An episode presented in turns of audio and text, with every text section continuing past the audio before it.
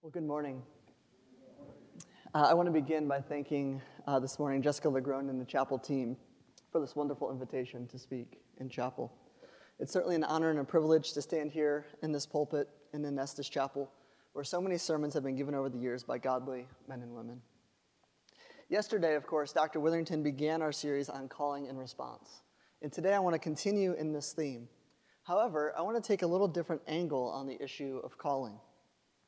Instead of focusing on other callings in the Old Testament, as Dr. Witherington did yesterday, or in the New Testament, as he'll do tomorrow, I want to narrow in on one aspect of our calling. Certainly, many of us would raise our hands and say, Yes, we've been called. We've been called to follow Jesus, we've been called to follow ministry, or even called to a specific task or area of the world. Many of us would not be here today at Asbury if we didn't have some sense of call. Well, today I want to focus on an aspect of our calling that is often neglected the call to endure persecution. As we read through the New Testament, we are reminded of the many who were persecuted for carrying out their calling and proclaiming the gospel of Jesus and following in Jesus' name. And it appears that Jesus and the early apostles saw this as a continuing feature of Christian calling. So it should not surprise us that when we are called to bear the name of Jesus, we can, be, we can expect to be treated like he was. As Jesus himself mentions in John 15 20, remember the words I spoke to you. No servant is greater than his master. If they persecuted me, they will persecute you as well. But first, we need to clarify what we mean by persecution. If there's one thing that Western, Western Christians lack, it's properly identifying true persecution and suffering. How do I know this, you ask? Let me present to you Exhibit A. I call this Adventures in Missing the Point. What you see on screen, and this is not a joke or an onion.com headline, this is real. Uh, this is an invitation to join some Christian speakers on a cruise through the Caribbean to talk about persecution and suffering. Let that sink in for a minute. Hopefully, some bells are going off. Yes, for only the small cost of around $1,500, you too can learn about persecution and suffering aboard the Dreamliner as we're laughing, at, we know this, we're laughing because we know there's something inherently problematic about learning about suffering and persecution while sipping Mai Tais as we cruise through the Bahamas. Something does not equate. Or take another example. We're only a few weeks away from what some in our culture will remind us is a war on Christmas. The rhetoric associated with these talking heads is that because we can't put up a Christmas tree or bear another person saying happy holidays, we are being persecuted. Give me a break. As Philip Jenkins said in a recent Christianity Today article, quote, it is obscene to complain about a war on Christmas in the United States when there are Syrian cities without Christians to commemorate their holy days at all for the first time in some 1900 years. That's an authentic war on Christmas. We all also be reminded that the war on Christmas ended when Jesus arose out of the tomb. Death did not have the final word. So, given our poor track record, it would be helpful to take a fresh look at the teachings of Jesus to understand more fully this aspect of our calling. We, of course, must continue to allow Jesus in his teaching to sketch out that vision for us, to modify and perhaps even correct various misconceptions that we have about being disciples of Jesus.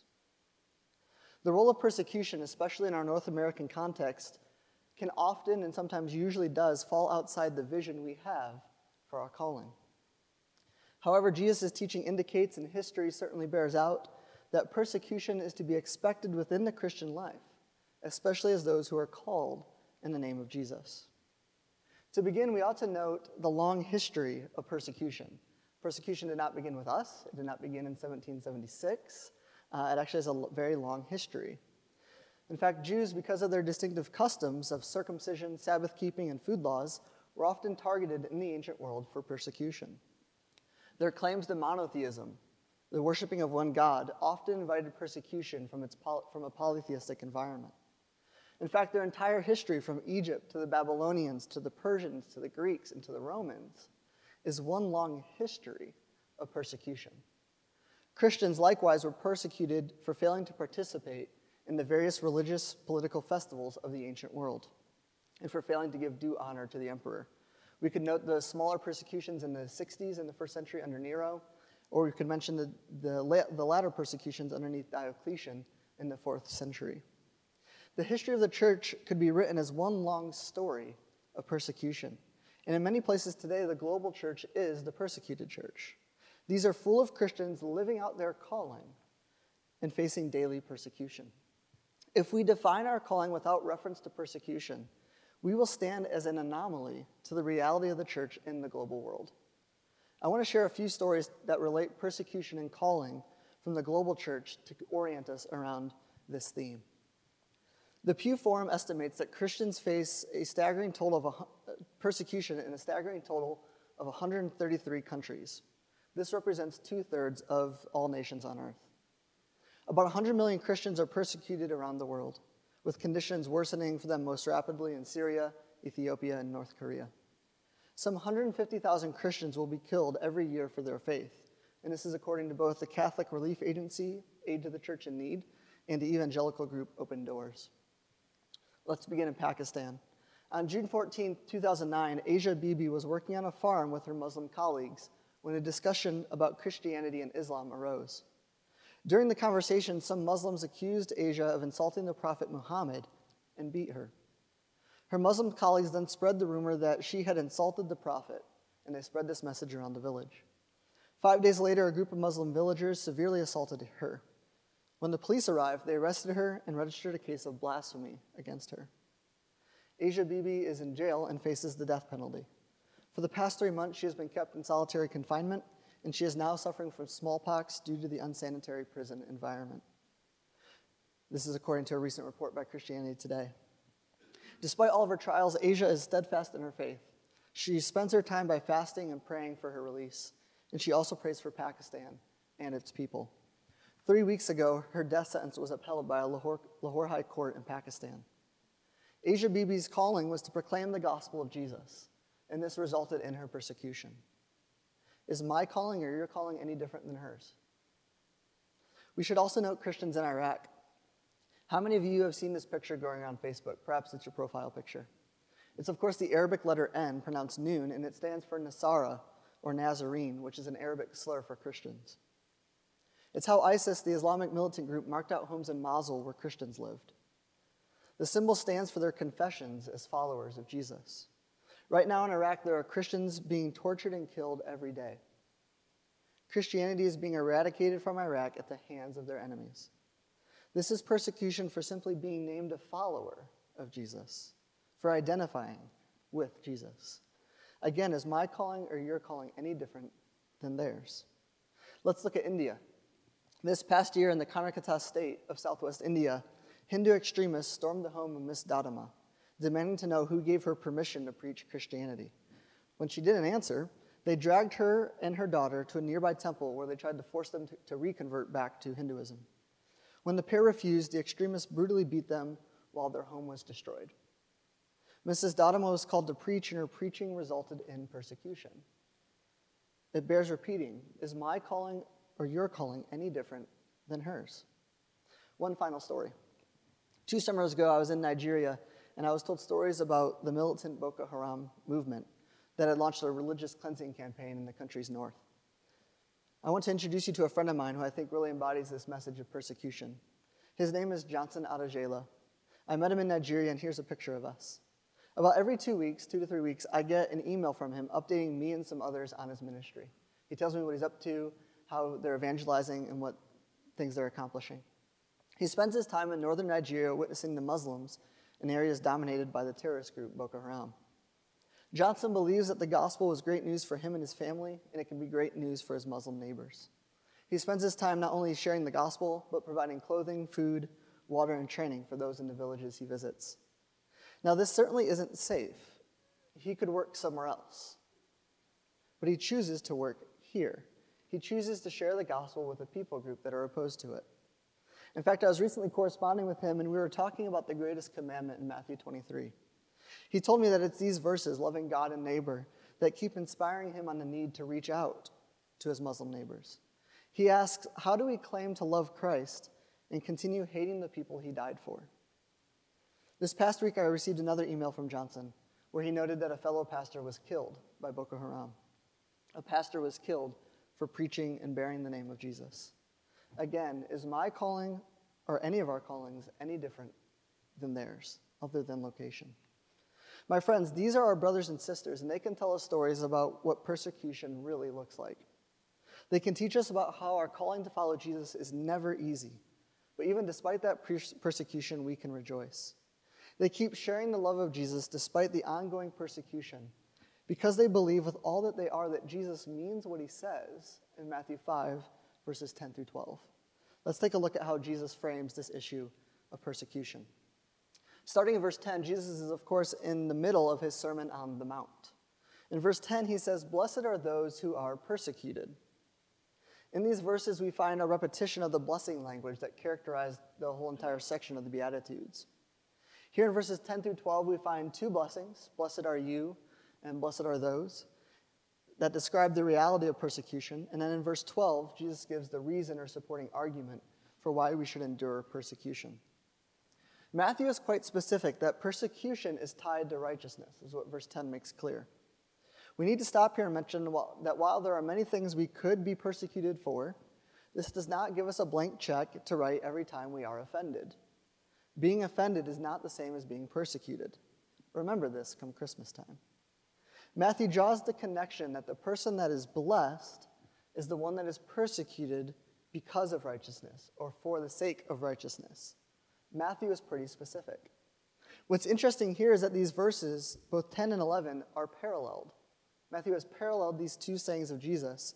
And what's important is that on account of me, in verse 11, that is, because of Jesus' name, is paralleled to the because of righteousness statement in verse 10 that is, to be persecuted for righteousness' sake and for Jesus' name, are similar matters. If persecution is tied to righteousness, then we have to ask the obvious question What is righteousness? Here in this passage, righteousness is defined by living in the name of Jesus, which, of course, is a way of say, saying living according to the way that Jesus teaches us to live. The whole Sermon on the Mount spells out what this looks like. It's following Jesus and pursuing peace instead of violence. It's following Jesus and thirsting after what is right. It's following Jesus and showing mercy rather than anger. For all these things, Jesus says persecution will come, and for that we are blessed. When you live out the Sermon on the Mount, it will most likely result in some form of persecution because it disrupts the status quo. The Sermon on the Mount is not the way the world typically works. Persecution will follow pretty quickly on the heels of the one who puts the Sermon on the Mount into practice. And our callings must incorporate these values. To put this another way, this is how we are called to live as we live out our callings. This is how we are to live as we live out the ways in which God has called us in ministry. Jesus continues in verse 12 For theirs is the kingdom of heaven. Sorry, in verse 10. Those who are persecuted in the present time on account of righteousness are full participants in the coming kingdom of God. Jesus says the kingdom of heaven belongs to them, it's theirs. When we endure persecution, we can do it with the hope that God will vindicate. Do we trust God's promises about a future reward? That ours is truly the kingdom of heaven? We confirm that hope when we face and endure persecution. As we will see in verse 12 in just a minute, Jesus connects this to a long tradition of suffering on behalf of God. When we move to verse 11, we see a subtle shift here in these verses as two things happen for the first time. If you're familiar with the Beatitudes, two things should stand out. For the first time, Jesus inserts himself into the Beatitudes. As you read through them, it's, they're kind of these generic statements. But then in verse 11, he says, On account of me. Jesus inserts himself into the Beatitudes. And for the first time, the address shifts from the third person, blessed is the one who, or blessed are, to the second person, blessed are you. Such unique aspects show that the announcement of blessing is no longer generalized. Rather, it zeroes in on the disciples listening to Jesus, and it calls them to identify with him despite persecution. For the first time in the Beatitudes, identification with Jesus is key to participating in the blessings. Jesus, of course, lists several types of persecution in verse 11, such as defamation, verbal, verbal abuse, slander, and then he says, saying all kinds of evil things against you. I really like how Dale Bruner, a commentator on Matthew, reflects on this phrase say all kinds of evil things against you. He remarks, quote, in obedience to Scripture and to Jesus' extraordinarily authoritative claims, disciples will be called fanatics. In seeking reconciliation, they will be called cowards. In decisions for sexual purity, they will be called puritanical. In fidelity to marriage, they will be called prudish. In rejecting oaths, they will be called sectarian. In responding nonviolently, they will be called weaklings. And in loving their enemies, they will be called unpatriotic. Are you called to follow Jesus? If so, this is part of that calling. Where is Jesus calling us to stand with those who are persecuted in a much more severe way than us? Where is he calling us to stand up for them in a way that may be uncomfortable, in a way that may be inconvenient, or even socially unacceptable and risky? In verse 12, as Jesus moves on, we have a command to rejoice that echoes this blessing language of verses 10 and 11. Those who are blessed by God issue forth with rejoicing. Here, Jesus begins to call one to experience the present in connection with the future coming kingdom.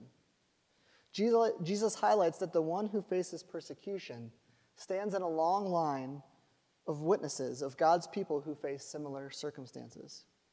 Here we see from the Old Testament, through the connection to the prophets, those who were called by God, they suffered on behalf of their calling in obedience to Yahweh, on behalf of his name. Here, likewise, there's an equating of Jesus' disciples with the prophets of old, those who are called to bear Jesus' name. Obedience to Jesus' way of life, or to live in his name, or on account of him, results in a similar outcome. Enduring persecution places one in a prophetic stance as we bear persecution on behalf of God's name and on behalf of God's story. It's, of course, easy to see persecution as a sign that something is being done wrong. Being slandered, defamed, abused, both physically and verbally, and mistreated can often be deemed a sign of failure. And often, from an outside view, it is taken this way. This is what it is meant to indicate. You have failed. Change your course of action. However, with the connection to the prophets, Matthew signals what the whole gospel spells out. What appears as defeat in the present time is God's way of saving. We see this ultimately in the cross, where it appears that Jesus has been defeated, but it is real, revealed that this is how God saves. Likewise, persecution for the sake of Jesus' name looks like failure, perhaps even to ourselves, but it is really the way in which we join in God's movement to take his message to the world. If you have or will endure persecution, the Sermon on the Mount says, Take heart, for by doing so you stand in a long line of God's people who are called like you to follow God, who bore persecution and faithfully awaited God's vindication and intervention. I want to mention one last thing before we close. We spent this morning looking at persecution, but right before these verses, peacemaking is the focus. Notice in verse 9, Jesus says, Blessed are the peacemakers, for they will be called the children of God. Now, as attentive readers of Scripture, we should notice one important thing. Nothing has changed from verse 9 to verse 10. We're still on the mountain, Jesus is still teaching, and he's still addressing the disciples. Matthew doesn't want us to miss one of the important connections in this summary of Jesus' teaching. The connection is this the same people who are called to be peacemakers are the same people who are called to endure persecution.